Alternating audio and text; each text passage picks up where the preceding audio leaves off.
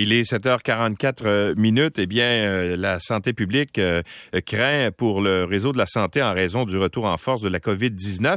Est-ce que, justement, on fait face à la fameuse septième vague qu'on appréhende? Hier, on, nous disait que non, que c'était, oui, une hausse de cas, mais qui allait se résorber au cours des, des prochains jours. le docteur Jean Longtin est médecin microbiologiste, expert clinique, en appui à la gestion scientifique de la pandémie au ministère de la Santé et des Services sociaux. Bonjour docteur Longtin. Bonjour, M. Lacroix. Alors, hier, euh, bon, on a dénombré 1260 hospitalisations. Je ne sais pas si ce sera plus aujourd'hui. Vous avez sans doute les chiffres plus récents, mais euh, malgré ça, ce n'est pas euh, une augmentation qui, vous, qui semble vous inquiéter. Euh, ben, c'est une augmentation quand même qui a nécessité quand même hier euh, un, point de presse pour faire des rappels au niveau euh, quand même des, des, des actions qu'on peut prendre personnellement pour limiter les cas. Euh, la, la, la, hausse des cas, la hausse des hospitalisations et aussi la hausse d'absentéisme au niveau des travailleurs de la santé euh, sont quand même là depuis quelques semaines et euh, viennent rajouter une pression supplémentaire sur le système de la santé. Donc, toutes les actions qu'on peut faire pour diminuer la contagiosité à ce moment-ci, évidemment, peuvent être entreprises. Bon. Vous, vous, pensez que ça va redescendre hein, au cours des prochains jours? Qu'est-ce qui vous indique justement que la situation va s'améliorer et non pas empirer comme on avait vu avec les autres vague d'Omicron? Euh, évidemment, les projections par rapport aux, vagues sont toujours un peu difficiles à voir. Vous l'avez vu, depuis le début de la pandémie, la COVID nous a lancé plusieurs balles courbes. Euh, ici, on a quand même deux éléments importants. Le premier, c'est la, la, courbe elle-même.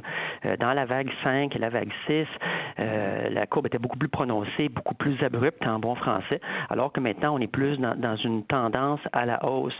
Euh, le deuxième élément, c'est la situation internationale. On le voit en Europe, ils ont le même phénomène. Il y a un pays d'Europe, entre autres le Portugal, qui a vécu cette vague-là avant nous. Et dans leur cas, la vague a été moins prononcée que les vagues précédentes et a eu une augmentation d'environ quatre semaines, une diminution d'environ quatre semaines. Donc, on parle vraiment plus d'une, euh, c'est une vague. La définition de la vague est toujours difficile à avoir. On l'a beaucoup en posteriori. Mais en, Europe, ils n'hésitent pas à dire septième vague, eux autres. Ils le disent ouvertement, là. Oui, effectivement. Et nous, ici, euh, au Québec, on a des comités d'experts qui vont faire cette définition-là officiellement, mais en ce moment, on a quand même tous les éléments qui laissent penser à une vague, euh, la hausse des cas, la hausse des indicateurs et en même temps le remplacement par un nouveau variant, donc en fait qui est ici un groupe de trois variants qui ont pris la place du BA2. Euh, une fois qu'on a dit ça, une vague, on l'a vu depuis le début, ne sont pas tous de la même mm. ampleur et de la même durée. Donc, c'est vraiment ça l'élément qui reste à déterminer. Bon, euh, vous avez parlé de trois variants. Là. Il y avait le BA4, le BA5. C'est quoi le troisième? Et est-ce qu'ils sont plus virulents que les autres? Euh, le, troisième, c'est le BA2.12.1. Ces trois variants-là ont la particularité d'avoir des mutations dans, dans, la protéine S là, et qui donnent un, un échappement immunitaire À date, les données cliniques qu'on a euh, ne démontrent aucune virulence augmentée, donc sont aussi virulents. Par contre, sont plus transmissibles mhm. et malheureusement, euh, vous l'aviez vu avec le BA2, beaucoup de personnes, euh, on voit de plus en plus des personnes qui étaient réinfectées par la COVID. Ben, avec ces nouveaux variants-là, le nombre de personnes qui peuvent être réinfectées semble augmenter. On parle d'environ peut-être deux fois plus de réinfection. Bon, j'ai plusieurs questions, puis on va essayer d'y aller rondement. Euh, est-ce que les, les, fameux tests rapides sont efficaces pour détecter ces nouveaux variants-là? Parce que il semble y avoir euh, beaucoup de tests, euh, en fait, qui ne sont pas concluants. Est-ce que c'est le cas? les tests rapides sont aussi bons pour ces variants-là qu'ils l'étaient auparavant. Mais vous l'avez dit, les tests rapides, leur problème, surtout chez les personnes qui sont vaccinées, sont plus tardifs virer positif. Donc, c'est pas rare qu'on voit des tests rapides qui sont positifs au jour 3, par exemple. Donc, le message, c'est si on a des symptômes, on s'isole, on se teste, surtout si on a des symptômes après avoir été en contact avec quelqu'un qui avait la COVID prouvée. Si dans la semaine suivante, vous avez des symptômes grippaux, à un moment donné, il faut croire, même si le test est négatif, que c'est probablement ça. Mais oui, vous avez raison, les tests peuvent être tardifs. Euh, les PCR sont encore accessibles pour les personnes qui sont plus à risque, notamment celles qui ont accès au traitement. Donc, si vous êtes dans la clientèle à risque, euh, notamment immunosupprimée, vous avez encore accès au PCR, allez-y dans le doute.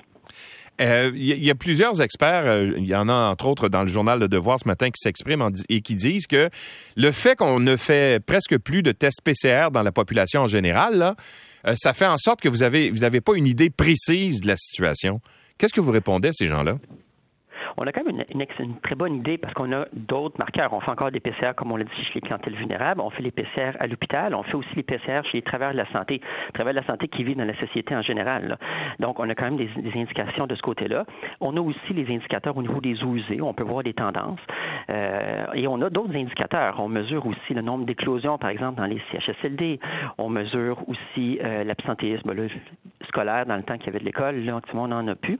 Mais on ne se fie pas uniquement sur le nombre de tests qui est fait, évidemment. On se fie vraiment sur un ensemble d'indicateurs. Bon. Est-ce que les vaccins sont efficaces contre ces nouveaux variants-là? Par exemple, euh, les vaccins qu'on a eus depuis, euh, euh, plusieurs mois ne comprenaient pas de, comment dire de, données spécifiques relatives à l'Omicron.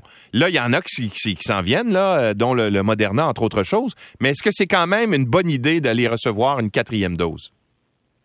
Euh, la quatrième dose est encore euh, vraiment utile pour prévenir les complications. C'est là qu'on euh, attend d'avoir les données pour les nouveaux vaccins, comme vous l'avez dit, qui comportent les, le Omicron à l'intérieur.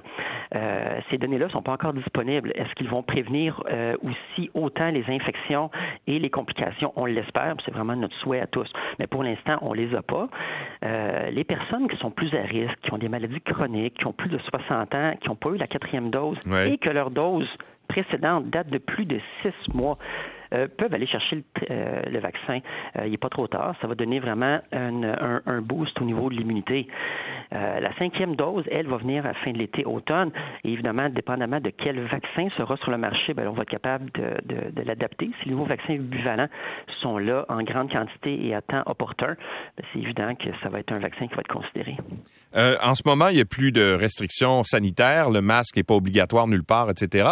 Mais est-ce que vous recommandez quand même de le porter? Euh, j'imagine que oui, hein, euh, surtout par les temps qui courent avec la hausse des cas les personnes qui sont à risque de complications, donc encore une fois, les personnes âgées qui ont des maladies chroniques ou qui sont immunosupprimées, on le recommande encore. Le virus se transmet beaucoup. L'autre, quand on dit qu'il n'y a plus de mesures sanitaires, il y en a encore des mesures sanitaires qui existent, mais qui sont plus individuelles. Et une des principales, c'est lorsqu'on est positif pour la COVID, vous devez rester isolé cinq jours, on le rappelle. Et ensuite, quand on sort au jour 6, éviter les rassemblements, éviter les gens vulnérables. C'est pas quand on a fait la COVID, qu'on est toujours 6 ou 7, c'est pas le temps d'aller dans un festival ou dans un resto avec des amis. Évidemment, on est encore contagieux. C'est vraiment important. Et ça, ça freine la transmission. Il faut pas oublier qu'on attrape le virus de quelqu'un qui l'a. Et ben, pour ceux qui savent qu'ils l'ont, restez isolés, s'il vous plaît, parce que c'est vraiment là le cœur de la transmission. Bon, vous, est-ce que vous le portez toujours, le masque? Ben, à l'hôpital, évidemment, on le porte encore. vous êtes obligé, ouais, euh, On est obligé et c'est effectivement très sécuritaire. Quand on est dans les endroits euh, clos, euh, évidemment, ça, je le juge en fonction du risque. Donc, des fois, il y a des endroits clos, mais qui sont très aérés, qu'il n'y a, a, pas beaucoup de personnes, on est rassuré. Par contre, s'il y a beaucoup, de beaucoup de personnes, on est très collé. Ben, évidemment, on peut faire attention et le porter. Bon. Est-ce que le fait que les, en ce moment, c'est quoi? C'est les trois quarts des nouveaux cas qui sont dus au, à des variants Omicron, là. Est-ce qu'il faut craindre l'apparition d'un nouveau variant, mais spécifique, comme on a connu dans les dernières années, qui, qui pourrait arriver à l'automne. Euh, j'ai lu que c'est peut-être une crainte importante en Europe, entre autres choses c'est la crainte qu'on a tous. Pour l'instant, euh, dans, euh, dans les, variants qui circulent à l'échelle mondiale, il n'y a aucun signal en date d'aujourd'hui euh, d'un variant de ce type-là. Habituellement, on les voit venir environ quelques mois d'avance. Hein. BA4, BA5, par exemple, on les a maintenant, mais on les suivait depuis le mois de janvier-février. Euh, donc, on, les voit bien. En ce moment, on n'en voit pas, mais bon, on le dit tantôt, on n'est pas à la première surprise avec la COVID, donc on, on reste toujours sur nos mm. C'est pour ça qu'il y a une vigie provinciale et internationale qui est faite en temps réel pour s'assurer qu'il n'y a pas quelque chose de nouveau qui apparaît. Docteur Longtin, merci beaucoup d'avoir été avec nous. C'est un plaisir, merci. Au revoir, docteur Jean Longtin est médecin microbiologiste.